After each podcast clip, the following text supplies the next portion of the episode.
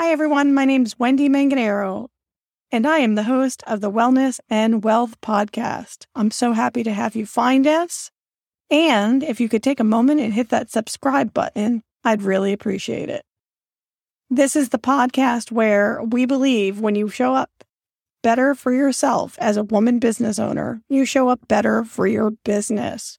So sit back, relax, and learn from the practical to the woo woo how to best take care of you have a great day, stay blessed, and leave a review when you're done listening to the show. Thanks so much.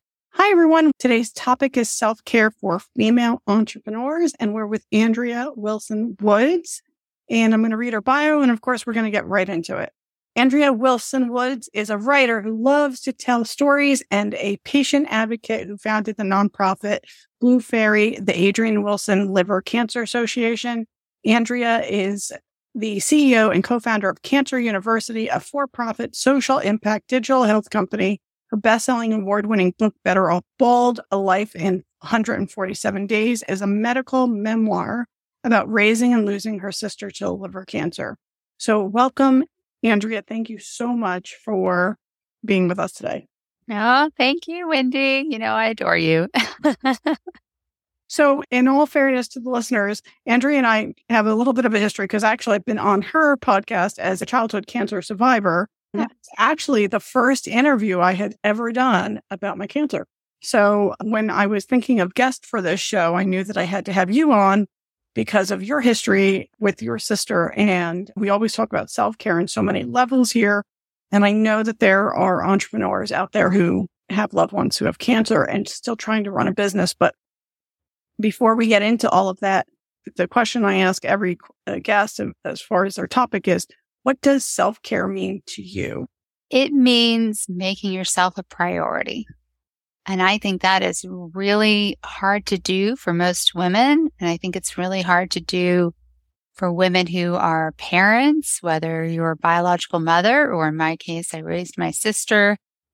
Your tendency is to put other people first. And self care starts with making yourself a priority and giving yourself the time. How it actually looks is different for everyone. I so agree with that. Everybody is so different for what self care looks like, but it's about finding what works for you. And I think even that there's a journey within finding what works for you. it does not happen overnight. does not happen overnight. Well, and to that point, can you share a bit about what it looked like for you and where you were at your life that you made the decision to put yourself first? I am really sorry to say that that didn't happen until my 40s. When I was raising my sister in my 20s, she was my number one priority. And then in my 30s, I was married and in many ways, my marriage, I don't want to say my husband as an individual, but my marriage, what we had was a priority. And it wasn't until even before I left that marriage, but I had left Los Angeles and I needed a change of scenery. And a lot of people didn't understand it. I had been in LA my whole adult life, but I wasn't from there. And that was the beginning of me trying to figure out one, if I even liked myself and loved myself. And two, slowly starting to implement self care practices, some that are daily, some that are a couple times a week, some that are weekly. But it took time. That's the other thing. I feel like sometimes people try to start new habits overnight, and that's not how something becomes a habit. It takes time. And most people don't eat a whole apple at once. They take a bite. Ooh, yeah, analogy. Yeah. And, and I don't want to say I started necessarily in my 40s. I think the last few years, especially with COVID, has really solidified how important self care is because I've had some life changing events in the last year where I lost somebody very close to me and that raised me. And suddenly I was like, oh, I take care of everyone else and I'm an entrepreneur. And I think for women, there is this ideology we're supposed to be heroes. And we wear so many tats. We wear so many that we forget to put ourselves first and learning how to do that. But then it's not selfish to do that. Yeah. And for me, I know it goes back further than that because I'm really working on these aspects now. And even though I was in therapy years ago, I don't really think we touched on very much that my mother, more so than my dad ever did, but my mother turned me into a parent at a very young age. And from the time I was nine, 10 years old, I was the parent in the relationship. And if that is how you're raised, you don't know any different. You really don't. And so my norm in relationships, and that includes romance and friends, was to be the end all be all for that person, or at least try to be. And sometimes you end up helping people who don't want to be helped. it took a long time to figure that out. It really did. I attracted so many men that needed help and needed to be fixed and maybe subconsciously wanted to be fixed, but certainly not consciously. And I was a good fixer. I was good at taking care of people. And I was also good at covering up their mistakes too. And it's so interesting that you say that you learned this later because I'm a big believer life is look forward and learn backwards. And you're sharing about your story. It reminded of when my parents divorced when I was six. They separated, I should say. I don't remember having to take on a parent role, but I had a really good friend down the street. We were best friends. We were both born on the same day. And his father left maybe two months after my dad left. I don't know. It was, it's when you're six, time was still abstract. But I remember thinking like all of a sudden I needed to take care of him and be, make sure he was okay because his parent had left. And it was like something switched in me that it was more important to take care of him than take care of myself about this. Yeah. And I don't know if that was something innate that I had, but I was like, I have something to focus on. And I also think that's the thing about self care is sometimes it's uncomfortable to focus on yourself. So easier to focus on somebody else. Oh, that's such a great point. It really is.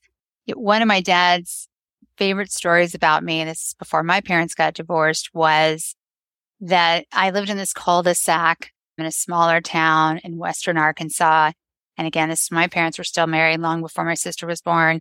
And every Saturday morning, my dad would said as he was going off to play golf, I would have all the neighborhood kids, younger and older than me, together in a circle. And I was, this is what we're going to do today. so there was a combination of being a little bossy but also I was, I truly was the organizer. I was the leader. I was the person people came to for things.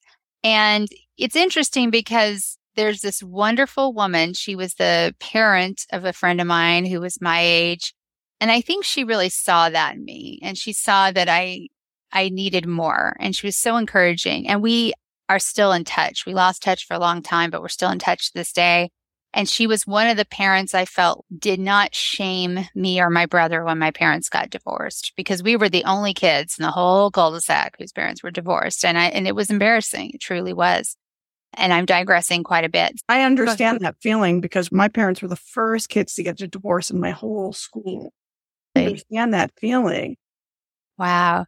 There's a great article. This was years ago and in the week which I don't read anymore, but it is a good magazine. And it was, that was so telling. It said, if you were a baby boomer, now, if you're a very young baby boomer, this might not be true. So sorry for the people on the cusp, but you remember where you were when you heard that JFK got shot. If you're a millennial, you remember where you were when you heard that Osama bin Laden was dead. Because if you think about it, they didn't really grow up with a time where they didn't know what happened. Do you know what I mean? Neil's being born between like 1980 and 2000. But if you're a Gen Xer, which is what I am, how old were you when your parents got a divorce? Because Gen Xers were really the first generation where divorce became prevalent. Yeah. And that makes sense. Wow. And I was actually doing a Gen X thing looking for marketing stuff the other day of how we buy and what social media sites we were on. And that's really an interesting thing because we spread to ourselves out more than anybody else out of all of the other generations. Oh, yeah. We were the yeah. latchkey kids. Absolutely. I mean, you look at some of the most successful people in the world today, and they're Gen Xers. And that's an interesting thing, too, because when you think about it, is in one way, it made us learn how to grow up and take care of ourselves and others. But in another way, I think there's, a, at least for me, I know for myself, it has stunted me in other areas because if there wasn't any sort of balance between the two.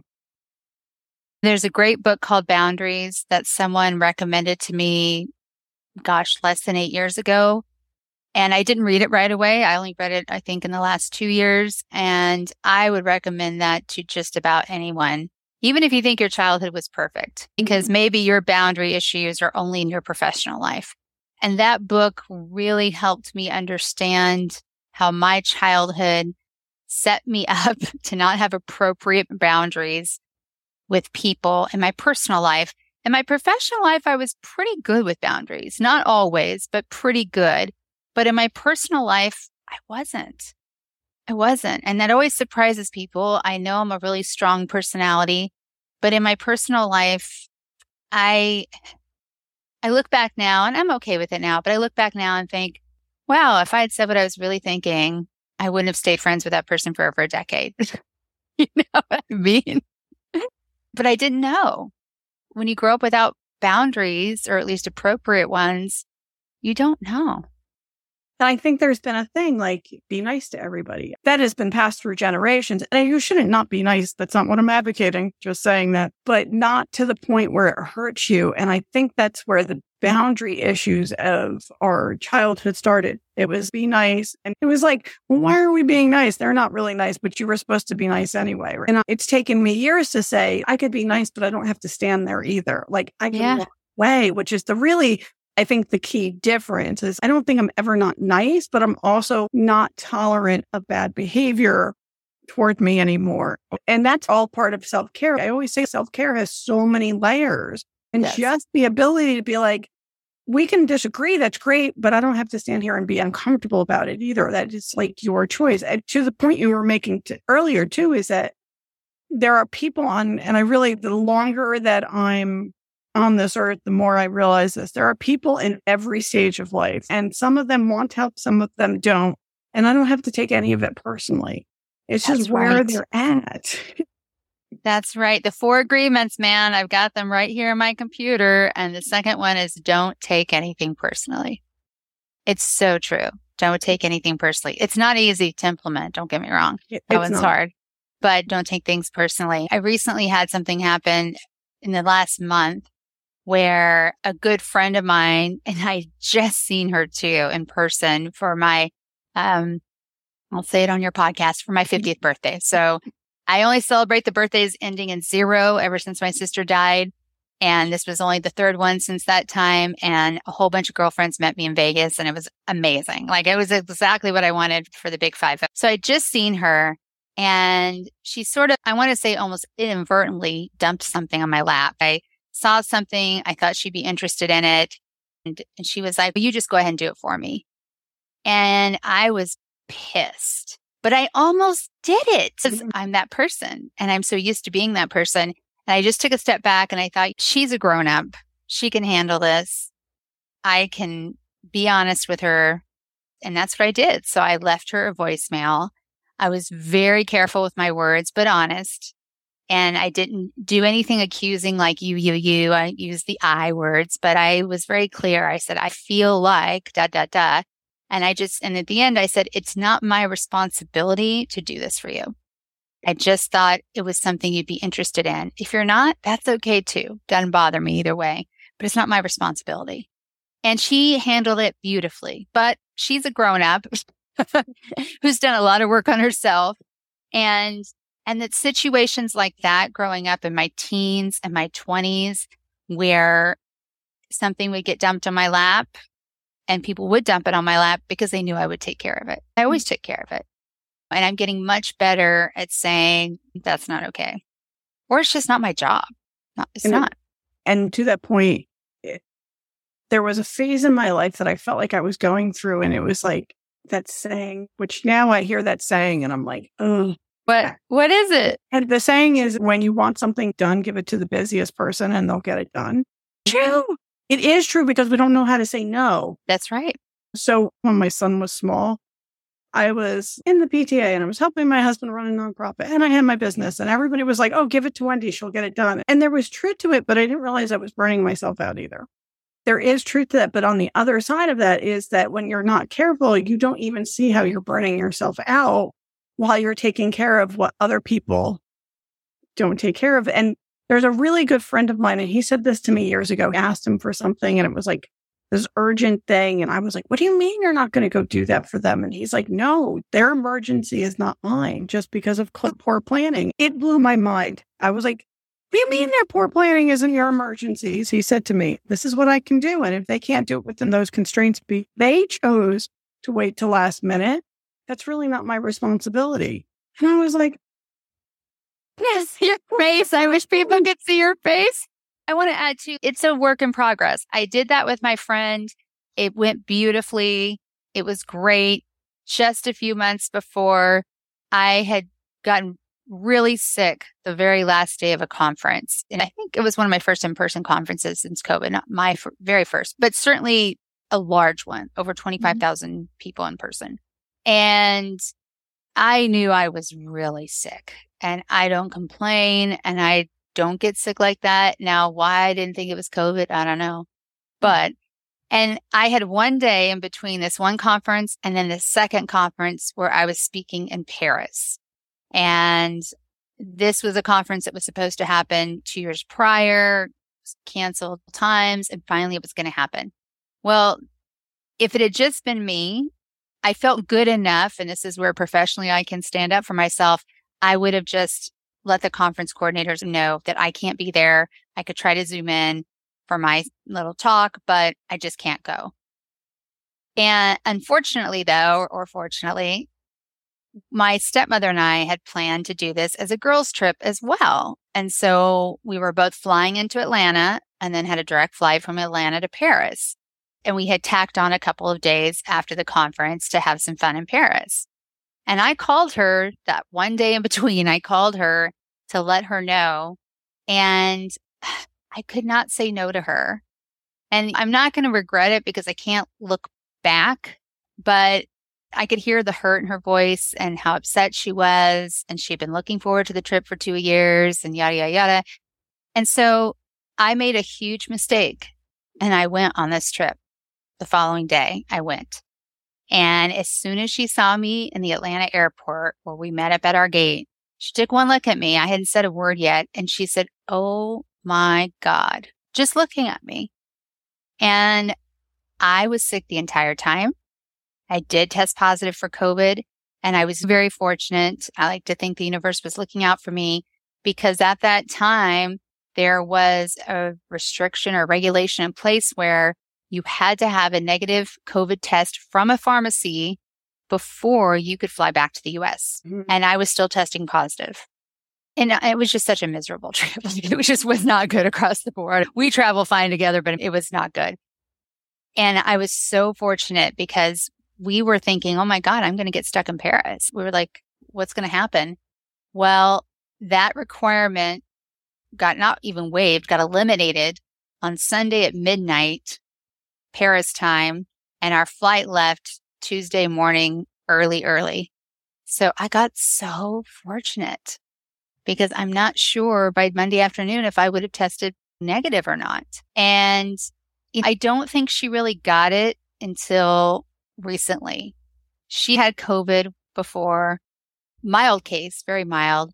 She finally got what I had, whatever variant it was. And yeah, we were vaxxed and whatever. Didn't help very much. But she finally got what I had and she realized how sick I really was. Like she got it finally. But my gosh, I couldn't say no. So that's where self care starts. It's putting yourself first, making yourself a priority. There's all these other things you can do to physically and mentally and spiritually and emotionally take care of yourself. But it all starts with making yourself a priority. Right. And I have done that. I have said yes when I really should have said no. And then I'm like, okay, I'm not going to do that again. And I don't. But I find that if I'm not careful, I will do it in lesser forms. And I'm like, well, I mm-hmm. don't, this is not my thing. So it, and I've gotten better over the years overall of saying, yeah, no. Sometimes And I do have like bright shining object syndrome where I'm like, yeah, I'll go do that. And then I'm like, you don't even like that. Why are you doing that? so I do want to hear your experience because I do know that you took care of your sister because we had part of this conversation after I was on your show. You have dedicated your life helping those with cancer. So I'm sure you come across a lot of caregivers who are exhausted from caregiving because again, when we talk about this idea of self care, and I've come across women who are entrepreneurs taking care of someone currently with cancer. So for you, what are the warning signs that you see in other people that they need to step back because they're not actually helpful at that point because they're not taking care of themselves? I think the number one sign is probably not enough sleep and not good sleep. And I've personally had issues with sleep my entire life since childhood. I still remember. Ironically, while I was taking care of my sister during that short cancer journey of less than five months, that was the best sleep of my life to this day, still is. And it was strange because I really do believe that my brain knew that if I didn't shut it off, and I was exhausted, I was falling into bed, right? But my brain knew that I had seven hours or less if there was no emergency visit, and there often was in the middle of the night to the ER. But if there wasn't, I had these seven precious hours from the time I got her tucked in with the last of her meds until the time I woke up probably took a five minute shower tops and got ready for the day with her. And did that stop me from being exhausted? No. But it, at the time, it certainly helped. It was like my brain just knew. But I think fatigue really creeps up on you. And sometimes when, at least for me, but I sometimes see this, especially in other women, when you're feeling emotional and you get triggered by the slightest thing, it's often coming from a place of exhaustion. It really is. Just a couple weeks ago, I had this happen on a Saturday night with my partner and I just cried for two hours. And I repeated myself over and over. I just kept saying, I'm just so exhausted. I'm exhausted. That's what it is. I'm just flat out exhausted. And I started taking some things off my plate. I had to until I feel better again, until I feel a little more rested and healthier. So, man, if you're not sleeping well, and this goes for men too, to be fair, it just affects every single other aspect of your life. It affects everything. And for those people out there who sleep well, in fact, here's one of my favorite celebrity stories of all time. Someone asked Julia Roberts once, what was her special skill, like her little secret gift? And she said, and I don't think the interviewer appreciated, by the way, she said, I have the ability to fall asleep anywhere and feel great, like it feel wonderful. And I'm thinking, that's a gift. That is a gift to be able to fall asleep anywhere. That's a amazing. I think for people who maybe don't run themselves ragged, or even if they keep long hours, they are able to get good sleep, whatever that is for them. Even if it's five or six hours, they get really good, solid, uninterrupted sleep. They have no idea what it's like when you're always tired. And that's hard. It's really hard. Yeah, I'm like you. I don't sleep well.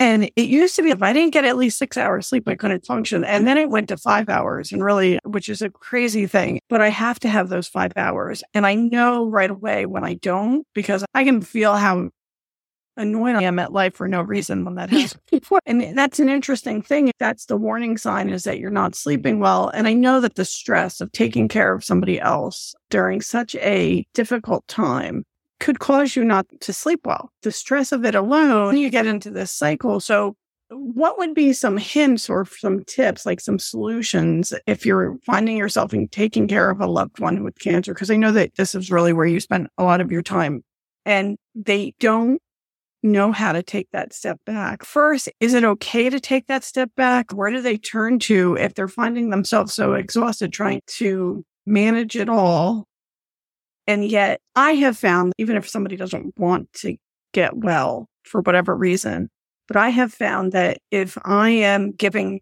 more than I have available to give, then it's not really helping the person I'm trying to help anyway. And so in your experience for caregiving and somebody, especially somebody who has cancer, what can they do to give themselves permission to take that step back? I find that the patients want caregivers to be okay. And almost every patient or survivor I've ever interviewed has said that it was harder on the caregivers because the patient needs to focus on getting, and even if they're a child, their entire focus is themselves, and it should be, but they can see the wear and tear on the caregiver. And I think what's really good is, first of all, most people want to help and they don't have a clue how. And I've had some debate with people over this. And this is where, as a caregiver, you can ask for help and w- with no expectations. And so one of the things I did do was I looked at things I could take off my plate. I mean, anything directly with my sister Adrienne's care, that was all me. But there were a lot of these other sort of extraneous things that people could help me with. And some were small things and one off things, and some were bigger things. And I asked for help. And some people said yes. Some people said no. you do find out who your friends are during times like that for sure.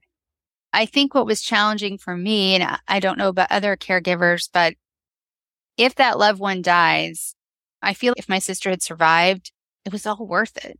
But if that loved one dies, my exhaustion didn't hit me for almost probably a year because I just kept going because I didn't know any other way to be. And I was that person. Like I mentioned, I was that way as a kid. I was that way as an adult. I was a center and I had all these different friends who weren't friends with each other necessarily, but were part of my life. And it was a full year before finally I just snapped and was like, I cannot do this anymore. I cannot please you people anymore. I can't show up to your parties and pretend there isn't this huge void missing because my sister went everywhere with me. They all knew her. And so I wish I could say something like rosy and positive. I will say that all of my friends, with the exception of maybe one or two, were with me during that time. They were all like aunts and uncles to my sister. And so they were there for her whole cancer journey. But after she died and that year later, when I got to the point where I was falling apart and I needed to fall apart, like that needed to happen, I lost most of those friends. I did. And man, it sucked. It was awful. And so I think that a big part of it too is that when you make yourself a priority and you start taking care of yourself, all those other people you took care of may not stick around. And that's okay. That's okay. You got to let them go. And it's, it's, it's hard. I'm a fiercely loyal person and I lost both my high school best friend and then later my college best friend. And I still think about him. I do, but we're not friends at all. Yeah, that's interesting. I had a similar experience when my dad passed away because I was, I wasn't his full time caretaker, but I was taking family leave and driving six hours every week to go oh, take wow. care of him three days a week. I'd work four days, leave three days. And it was, that's a lot. It was a lot. And I did it for six months at the time that my son was also getting therapy in the home and diagnosed on the spectrum. So it was a lot during that time. And I came back to work right after he passed away. Like I, and my boss oh. at the time said, you need to take some time. And I was like, nope, because I had been on for so long that I was like, no. Six months later, when I quit that job and I ended up starting my own business, it hit me. I mean, it really hit me at that point. And so I understand that because you're so used to being at this level of, I need to go, I need to go, I need to go off at some point in time. And I really think that's what women need to hear because while you're going through it, you're like, see, I can do this. It'll be okay. And if I just keep doing what's in front of you, and you become like this taskmaster instead of giving yourself the time to say, no, this is what I need. And so at six months later, I had no choice. And it's so interesting because when my uncle passed away this past year, I was like, I'm not doing that to myself again. I took the time then, but I had that experience. And knows that I was like, I'm just going to feel it because it's not going to go away. And I took about six months on the opposite end to really say this was a huge loss for me. So it was like all of this grieving. The other thing that you talked about though, too, is losing your friends. I have, whether it's a negative person or whether I've been trying to be more positive or whatever that is, I learned that the difference is that when I do set that boundaries, those people do go away on their own. And sometimes yeah. it is sad, but I also go, we're not all going to grow at the same time. And maybe yeah. one day that'll be great, but more likely than not, we're not all going to be at the same page. And we don't understand because we haven't walked through the same experience. And we don't seek those who would be more understanding to the experience because they have similar experiences. Yeah. But it's not easy. It's not easy. And it, it will hit you eventually. Maybe it'll hit you in the form of a heart attack and you die. That's how it could hit you. But when I fell apart, I came back together. So by the time I met my ex husband, I was back to Andrea's got a million things going on. She's just a firecracker. Go, go, go, go, go. And that's the person my ex husband met. He mm-hmm. met that person. And then there was a time when actually it started when I started working on the first draft of my book, but also we started having problems in our marriage and I just hit bottom and he had no idea what to do. And to be fair, I don't even think he knew who I was anymore. And it, I was still me, just could not keep up the pace that I had been doing. And I mm-hmm. look back now and I'm like, oh my God. Like I was that person that there was not a spare minute in the day ever. And I'm still an obsessive planner. Like I'm the least impulsive person I know. and I embrace it now. But if I say I'm going to show up where somewhere seven months, five days from now at X time and X city, I will be there. You can count on me to mm-hmm. show up. So I think people know I'm reliable. Impulsive, not so much. And I think one of the things, at least that helped me and might help those who really love animals, a year or so after my sister died, I got the dog I had always wanted my whole adult life. I got my English Mastiff named Winston. And animals, especially dogs, because of what their needs are, they force you to slow down. So you're still taking care of someone other than yourself, but in many ways, you're taking care of yourself because you need to walk the dog and that's time. That's just you and the dog.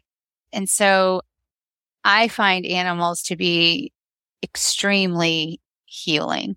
I know that doesn't work for everyone, but for me, that helped a lot with my dog. But during that time I just talked about, our dog started having some pretty serious health issues.